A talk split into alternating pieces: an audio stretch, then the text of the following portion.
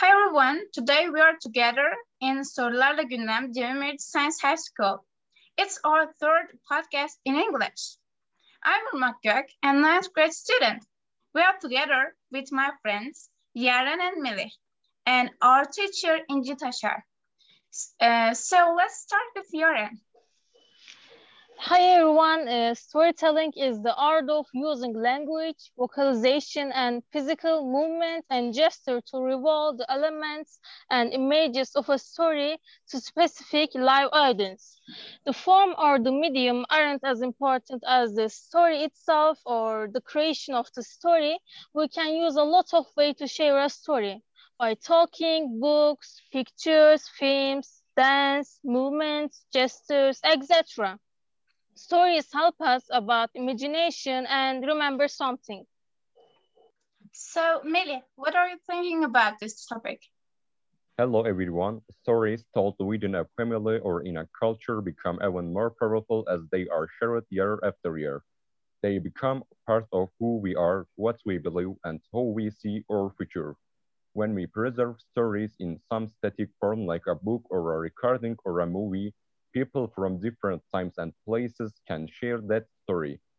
Many of these, uh, many of these stories guide whole population in learning how to live, live their lives. And stories help us understand other people. While listening to someone else's story, we can empathize with that person. It improves our social communication skills. With stories, we can benefit from other people's experiences and ideas. Instead of hearing same things everybody knows, listening a story can affect our lives easily. And this method is better for people who like listening stories more than long advices. So we have some questions to you, teacher. Uh, first one is, what does storytelling express for you? Uh, okay. Hi, hi everyone. Hi, my dear students. Yeah, um, what is storytelling for me? Um, first of all, storytelling reminds me of people. I mean, the grandfathers and grandmothers, and nowadays, and mothers and fathers, the mother. And I sometimes, not sometimes, I usually tell stories to my sons. And all we have experience, and they told our elders. They told us stories, tales, and we listened admiringly and especially I listen admiringly. Actually, they uh, mostly made up stories or they told the story that oral ones they heard from their elders. Um, whenever I listen to the story, I remember elders and I go back and I feel refreshed. Yes, Irmak. Thanks for this answer. And second question is, do you want to be a storyteller? If you want, what is the reason of that? Oh, and it's a good question. Uh, the answer is mine. Of course, yes, I want to be a storyteller, but a real storyteller. Um, I met storytelling um, actually this year, and I took lessons um, art of storytelling from my professor, Ayşe Betül Toplu, and she trained me one semester. And after meeting storytelling, a new door opened to me. So uh, we did a storytelling night and a workshop at a private colleges um, in Turkey. So I told two stories and they were really amazing. And after this little experience, I decided to improve my skills um, and I sometimes tell little stories to my students and uh, they most like listening. Uh, also, I have some plans for the next year, maybe the semester with my students. Um, I try to use storytelling as method for teaching English maybe. And I mean, mm, I try to combine storytelling and teaching English. Yeah, that's all. You're welcome. Thanks, really. And third question is, which area storytelling is used? Huh, wow, good question. Uh, which areas? Uh, I think we can tell story everywhere. Uh, maybe at home uh, to our children, and outside maybe to a little communities or at school to our students, maybe our colleagues. And actually, um, when I meet an old people, if conditions are available, of course, and I ask them, do you know any stories, but all those stories, and oral ones, especially the oral ones, and I request them to tell. Sometimes they tell, but sometimes they don't tell. Yeah, that's all. And uh, what are the tricks of the storytelling? What should we pay attention to when telling a story? Hmm, yeah. Oh, how can I respond to this question? Oh, uh, maybe audience. Uh, maybe audience don't want to listen to you. Maybe they are they aren't able to understand the theme or mm, topic. I mean, or the main point of the story, and this can be boring for them. And that's why you should know the audience that you tell the story. Sometimes you can and make the stories easier, or you can add something different for catching their attention. Or you can also do some different activities before telling the real story. Maybe you can start uh, with a little story uh, before the real one. Maybe you can do little conversation to engage them.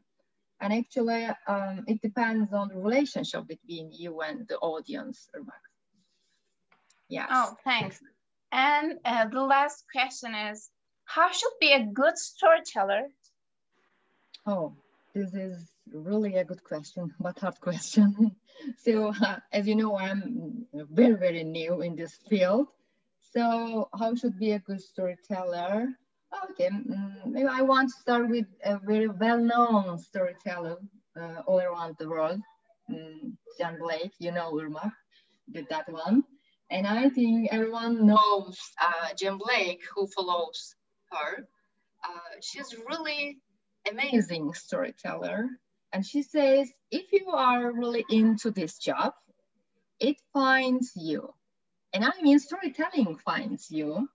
And I believe, uh, I believe that, and storytelling find me at the university now. And of course, uh, you should take some courses. You should know the techniques about that, which is necessary to know the official procedure related to storytelling. Um, it is necessary to follow uh, the, the well-known storytellers and watch their videos or attend their conferences. And I think this is, uh, storytelling is an art and you should work hard to improve yourself. Irmak. Thank you very much. Um, thanks, teacher, to answer the questions. I think so, you. and Yaren, um, you thinking? Do you want to share with uh, something, a story? Yes, uh, today I want to share with you a story about friendship and forgiveness. So let's start.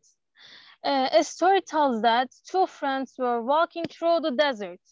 During some point of the journey, they had an argument and one friend slapped the other one in the face. The one who got slapped was hurt, but without saying anything, wrote in the sand, Today, my best friend slapped me in the face. They kept on walking until they found an oasis, where they decided to take a bath.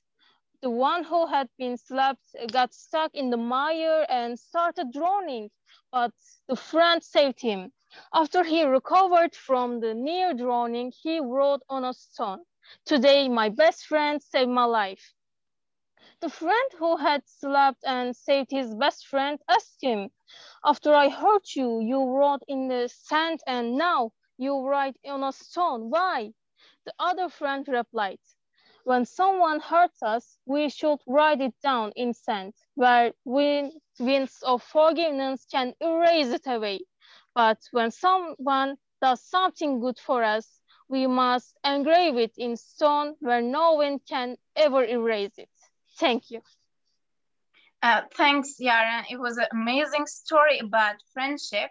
So, Millie, your story. The wise man. People have been becoming the wise man, complaining about the same problems every time. One day he told them a joke and everyone roared in laughter. After a couple of minutes, he told them the same joke and only a few of them smiled. Smiled. When he told the same joke for the third time, no one laughed anymore. The wise man smiled and said, You can't laugh at the same joke and over and over. So why are you always crying about the same problem? Um, thanks, Mehdi. It was really, it was a clever answer, really. Thanks. And my story is about a donkey and thinking uh, it is so clever. So once upon a time, a salt seller used to carry the salt bag on his donkey to the market every day. On the way, they had to cross a stream. One day, the donkey suddenly tumbled down the stream, and the salt bag also fell into the water. The salt dissolved in the water, and hence the bag became very light to carry. The donkey was so happy. Then the donkey started to play the same trick every day. The salt seller came to understand the trick and decided to teach a lesson to it. The next day, he loaded a cotton bag on the donkey. Again, donkey played the same trick, hoping that the cotton bag would be still became later, lighter. But the dampened cotton became very heavy to carry, and the donkey suffered. It learned a lesson. It didn't play the trick anymore after that day. And the seller was so happy for that. Thanks everyone to listening to us. Have a good day. Thank you.